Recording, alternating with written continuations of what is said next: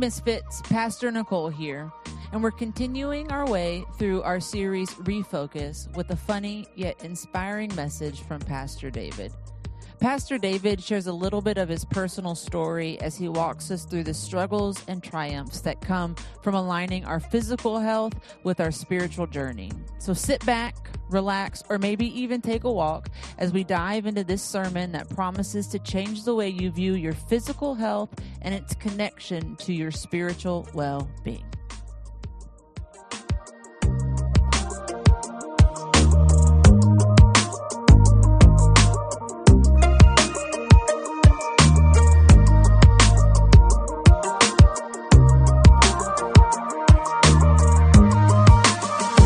Welcome to Refuge Church. My name is David, and I am one of the pastors here at Refuge. And since I was not here last weekend, I want to wish you all a happy new year. And if you know me, then you know that I absolutely love the Christmas season. I began decorating my house inside and out in October. It is my most favorite time of year. But now that the holidays are over, I can't believe that I'm saying this. I only have one thing to say. Thank God. I'm exhausted. I just don't want to see people anymore. I'm just I'm just ready. I'm glad it's over. And now that we begin this new this new year and this new sermon series refocus and what it means to fix our eyes on Jesus, I was trying to think about what the title of my sermon tonight would be based on everything that I have put together. And the only thing that I could come to my mind is do you even lift, bro? All of that will make sense uh, in just a little bit because I get the wonderful opportunity to speak to you today on fixing our eyes on Jesus with our physical bodies. Now, I know I just lost some of you, so you just hang with me. So you're thinking right now, great, this dude is going to tell me what I can and cannot eat, how much I need to be exercising every day, no more sweets, no more alcohol, that I need to buy a Stanley cup and only drink water for the entire year. Hold on just a second. It just makes water taste better. Thanks, Stanley Cup. Okay, let's continue with it. Well, if this was the old me from several years ago that was speaking tonight, I would probably be saying all of that except for the Stanley Cup thing because back then it wasn't a cult.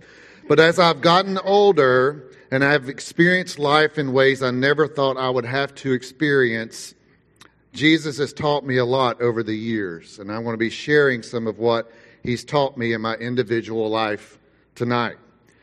Now, my nose is running, and the reason why I do, I, every time I'm up here preaching, my nose runs. And I think it's because I'm out there, side note, and I freeze to death. I get up here and I'm thawing out because the lights are on me. So, I mean, just bear with me if I'm wiping my nose, it's because I'm thawing out. All right, when we look at focusing our eyes on Jesus and our intentions versus our resolutions for this coming year, I automatically think about the infamous eye chart.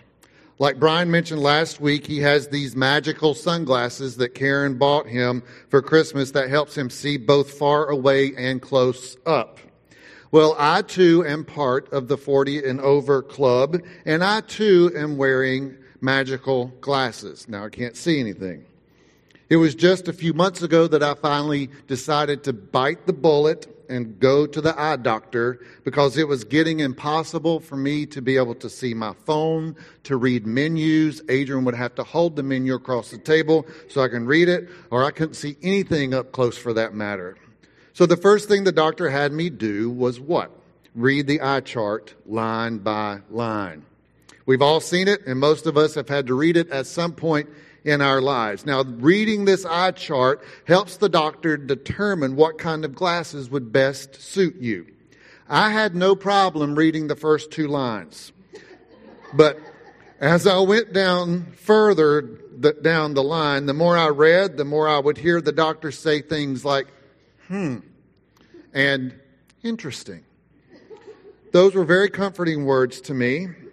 And just like Brian said last week about the font of his sermons, well, I got you beat there, brother. Even with my glasses on, I have to use 22 font to read right now. Even Adrian saw this tonight and he was like, Surely you can see that without your glasses on. I was like, Nope, I cannot. But just like reading the eye chart can help determine what the doctor needs to focus on, this series is sort of like that eye chart. Some of us may be doing really well at some of the topics we discuss, but there might be others that are a little blurry in our lives, and we need the doctor to help us in those areas. We all fall somewhere on this eye chart, including me, and I in no way am going to stand here and tell you what each of you needs to do with your physical health. What I am going to do is to talk to you about what Jesus and the scriptures say about our bodies and how our bodies are fearfully and wonderfully made. Now, I do have some experience in the health related field. I actually did want to be a doctor when I was in college. But my extreme phobia of needles kind of steered me away from that profession. Yes, I am an absolute wimp when it comes to needles, and do not judge me. So I did end up becoming a licensed PE and health teacher, a basketball coach, as well as a licensed personal trainer and counselor. And I spent many years teaching health and wellness as well as training people to better themselves in the gym. But in looking back now, I've come to realize that the world's idea of taking care of our bodies and Jesus' idea of taking care of our bodies are two totally different things. Jesus tells us in John 10:10, 10, 10, the thief comes only to steal and kill and destroy. I came that they may have life and have it abundantly. And when I think of who the thief is, I think of everything that the world tries to tell us about our own bodies and how to take care of it, especially during the beginning of the year when the gyms are full, diets begin, and people set their New Year's resolutions. You know, there are over 114,000 gyms in the United States today, and that grows by 3% every year. There are over 5.9 million Peloton members and that number is growing by 9% every year. The diet industry in the United States has a net worth of over $72.6 billion, with approximately 45 million Americans on a diet each year. The beauty industry in the United States has a net worth of over $84 billion with over $528 billion in revenue. And since I'm married to someone who owns a salon and spa, that's all I'm going to say about the beauty industry because that's our bread and butter right there. But we're hearing it from everywhere. We're being told how to take care of our bodies, how to make our physical health better. Even my smartwatch thinks it knows how to better my physical health. It tells me when to stand, how much I need to move, and if I don't move the way it tells me to, then it bugs the crap out of me. It will probably tell me here in a little bit, you're doing a good job standing, and I will get the notification. Everyone has their own opinions, but with all these opinions, plans, diets, there's a price. There's a huge difference between Jesus' approach and what we hear from the world every day. God's approach is about what we just read about. It's about an abundant life through Him. The thief's approach, the world's approach, is about that artificial shape, that artificial look. And with that approach, we start to see the thief stealing our joy, destroying our self image, and killing our self worth. We see body shaming in women, where the thief is telling women that they need to be this absurd, skinny stereotype. And there we find eating disorders and depression running rampant. With guys, there was a study by Harvard University called the Adonis Complex, where guys are thinking they need a six or 12 pack and they need to look like Thor in order to be accepted. And the list goes on and on, and we end up losing focus on the abundant life that Jesus has called us to live. So, this is where the spiritual truth of Jesus, I believe, can help us refocus our lives and overcome the physical challenges of healthy living. But even with this truth, there are some intentions that we're going to talk about tonight and not resolutions that we need to accept, believe, and try to live. So, the first truth we need to accept and believe is that we are fearfully and wonderfully made. One of my all time favorite passages comes from Psalm 139.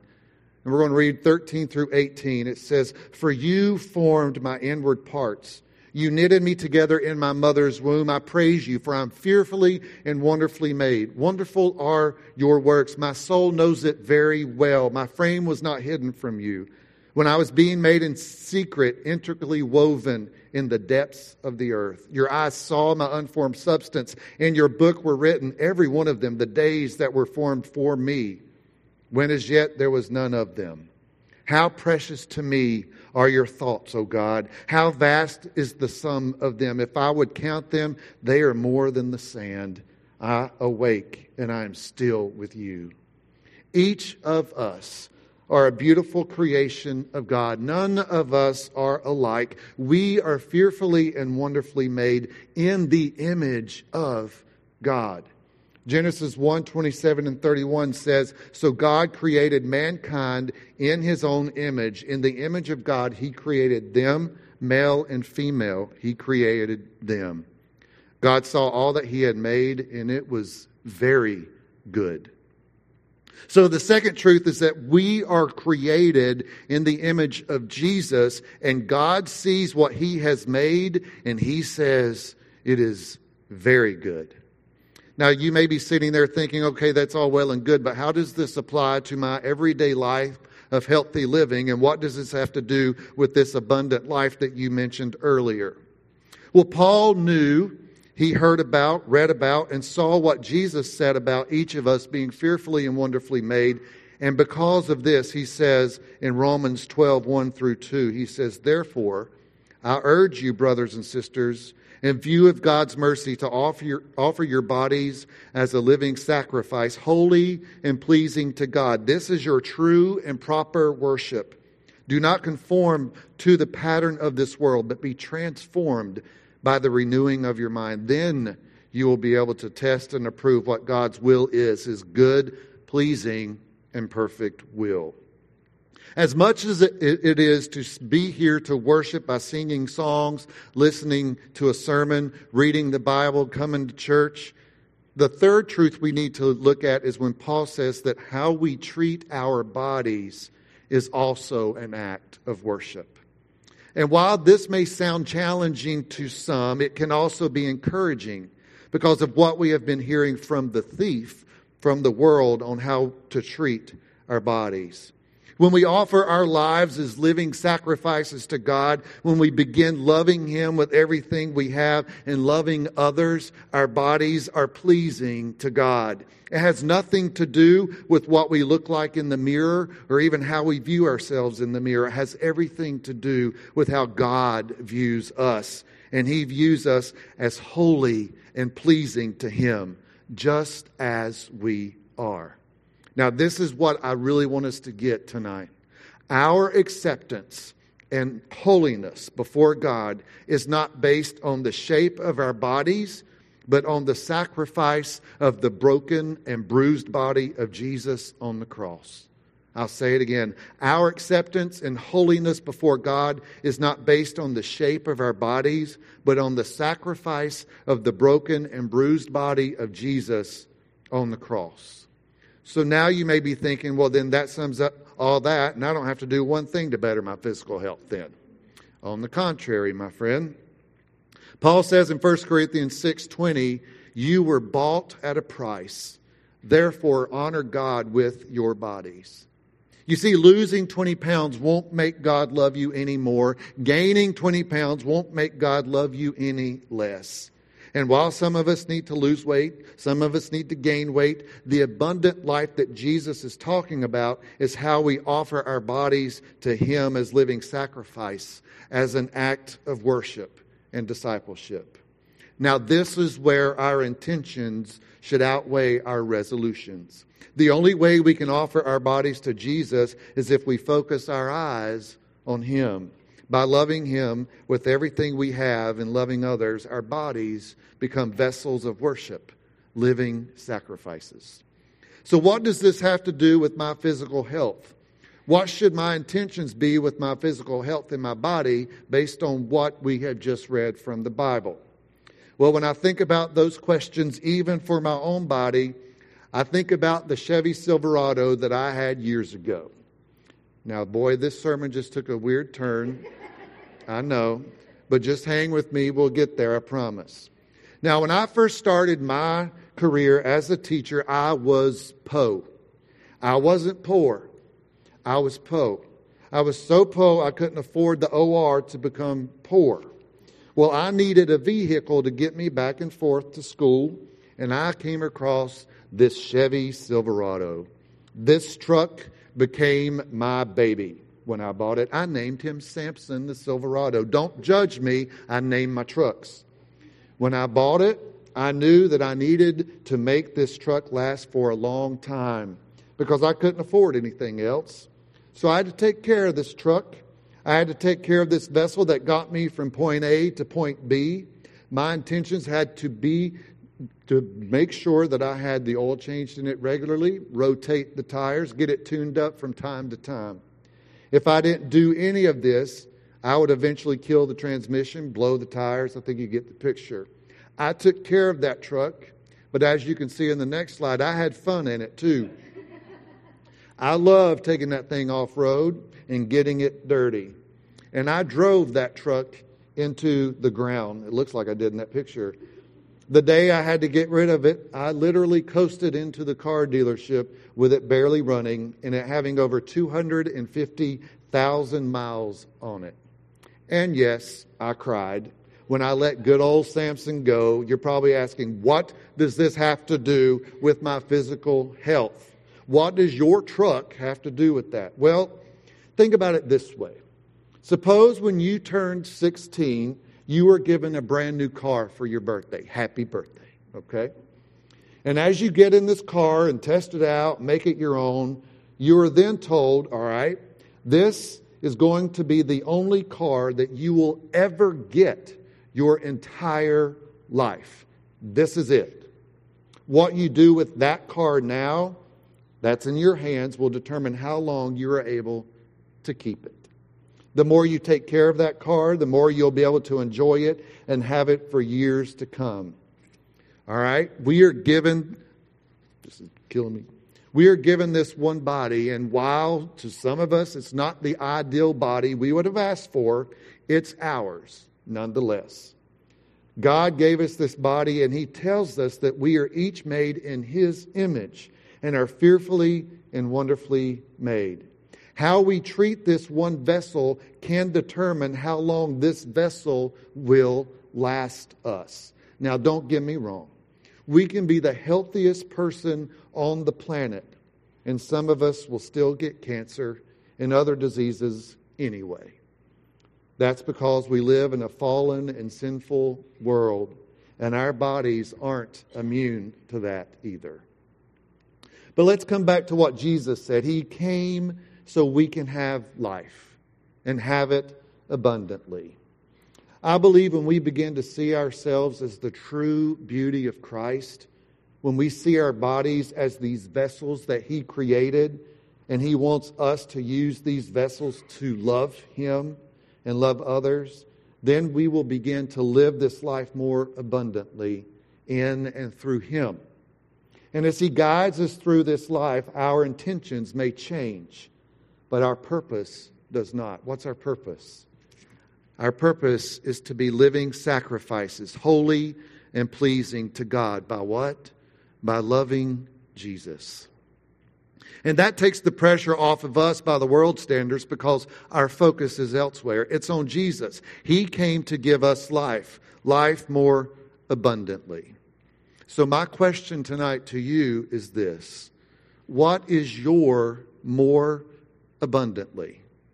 You may be sitting there thinking to yourself that your life can't even be considered more abundantly because of your own personal illnesses, or losing a loved one, or watching someone you love fade because of sickness. And that's completely understandable. And Jesus isn't shaken by you questioning him about any of that. So tonight I want to close with my own testimony and how I came to this realization in my own life. Now, I'm not telling you this to glorify myself, nor to tell you that I have all the answers. I'm telling you this as my own personal story because I've been faced firsthand with questioning those very things in my own life.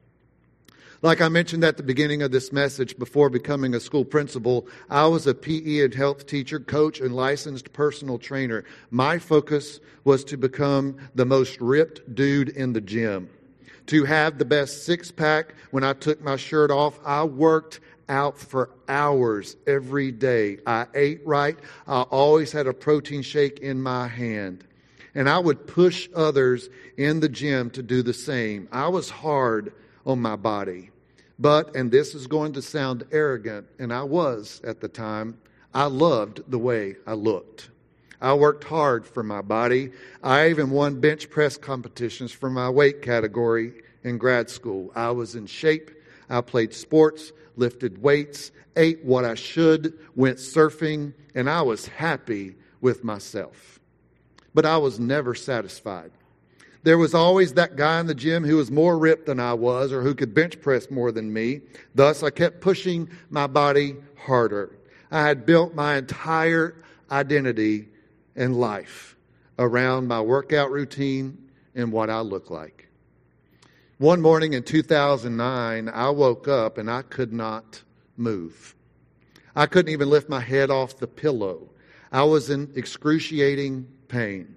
I had no idea what was wrong with me.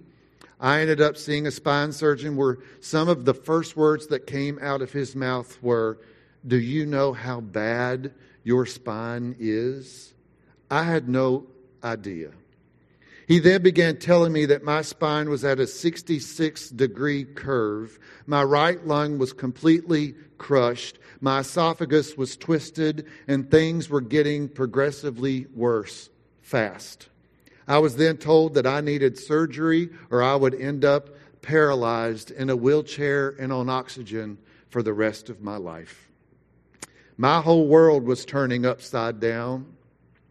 On December 15th, 2009, I had the surgery. My complications were so severe, my surgeon had to use this very complex looking machine to correct everything. I was the first patient he used this machine on. They made a documentary about that, and I promised I would not show those pictures tonight because some of you have weak stomachs and it's gross. But now I had two rods and 18 screws placed in my spine. And after the surgery began a long road to recovery. I had to learn to walk again. I had to relearn some of the most basic things in life. But I was assured by my doctors that in time I could get back to the things I was doing before all of this happened. It took a long time, but I found myself back in the gym again. A lot of pain, a lot of tears, but I kept going. Ten years later, in 2019, almost to the date from my last surgery, both my legs started going numb, and I did not understand why. I went back to my surgeon he told me that my lower spine was collapsing because of all the hardware in my upper spine.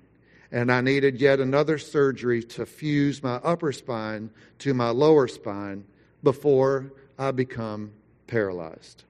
So in November 2019, I had more rods and screws placed in my back to which I would be a little bit more limited in my physical activities, but I could still be active. I was determined to get back to my usual activities after that. And as we all know, 2020 came around, and just as I was ready to get back in the gym, COVID hit. And guess what? Gyms closed. So I found myself then determined to make my own gym in my own garage, to which I did, and I lifted in my garage, and I began running. I ran three miles a day along with lifting weights every day. I was back to the old me again.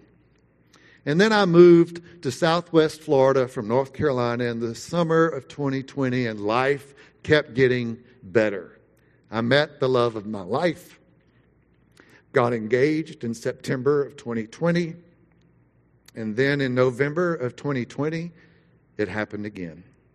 My legs started going numb. The doctors told me that I had very little lower spine left that wasn't fused, and that part of my spine was now collapsing.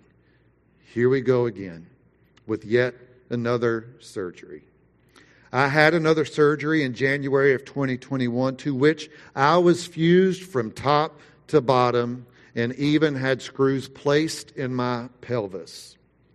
A month after that surgery, I had a hardware failure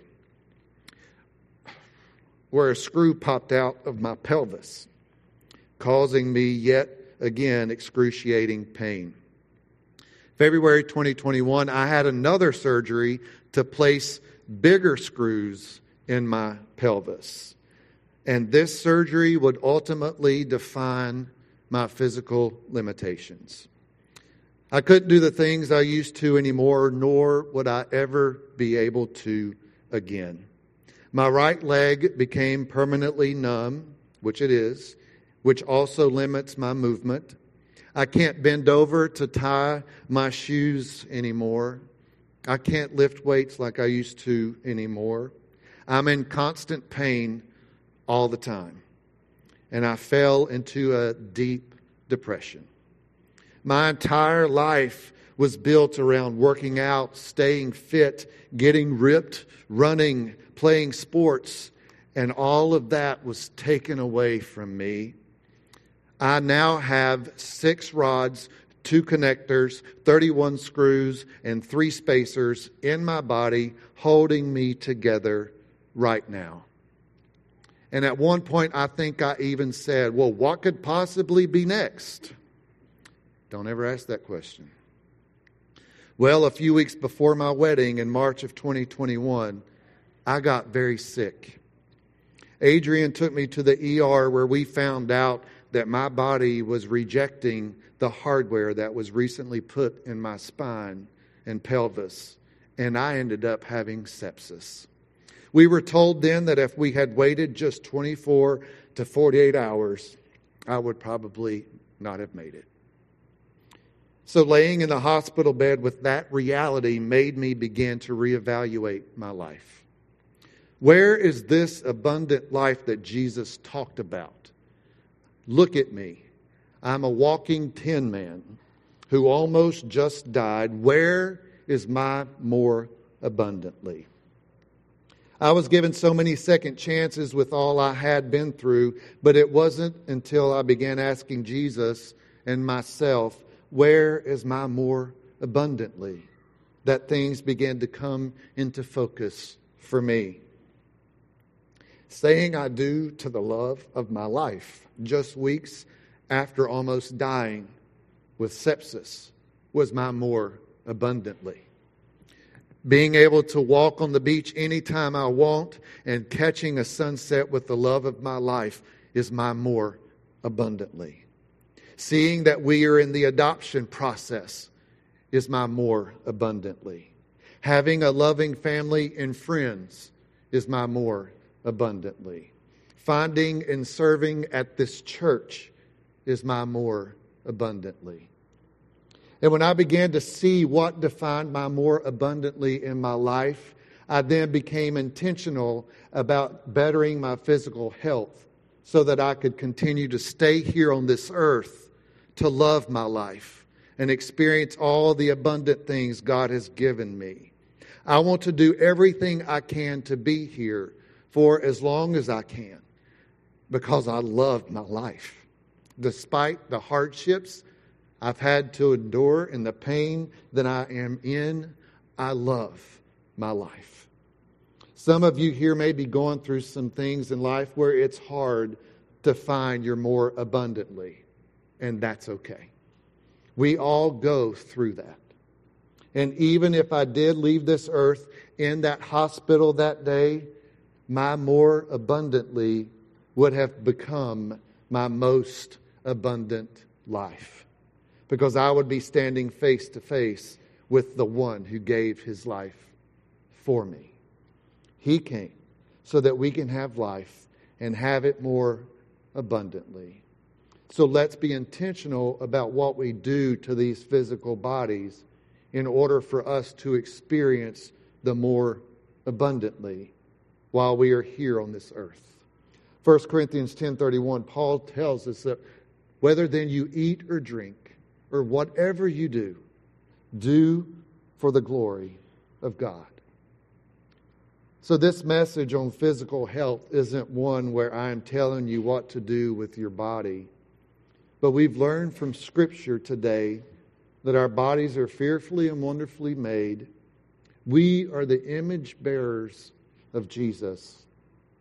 And because of these things, God wants us to offer our bodies back to Him as daily sacrifices. Being a living sacrifice is an act of worship. And lastly, Jesus tells us that He loved us so much that He gave Himself for us on the cross so that we can have eternal life with Him, which is the most abundant life of all. As the worship team comes up, let's pray. Father, we thank you for your word. We thank you for what you teach us through your word. We thank you for the words of Jesus. We thank you that Jesus is the word. And we thank you for the fact that he came so that we can have an abundant life through him. So, Father, as we go throughout the rest of this evening, I pray that each of us examine what our more abundantly is. And the fact that you gave up your life so that we can experience the more abundantly in this life. We thank you for your sacrifice, Jesus. And I pray that because of your sacrifice, that we do offer up our bodies as living sacrifices, holy and pleasing to you. In Jesus' name, amen.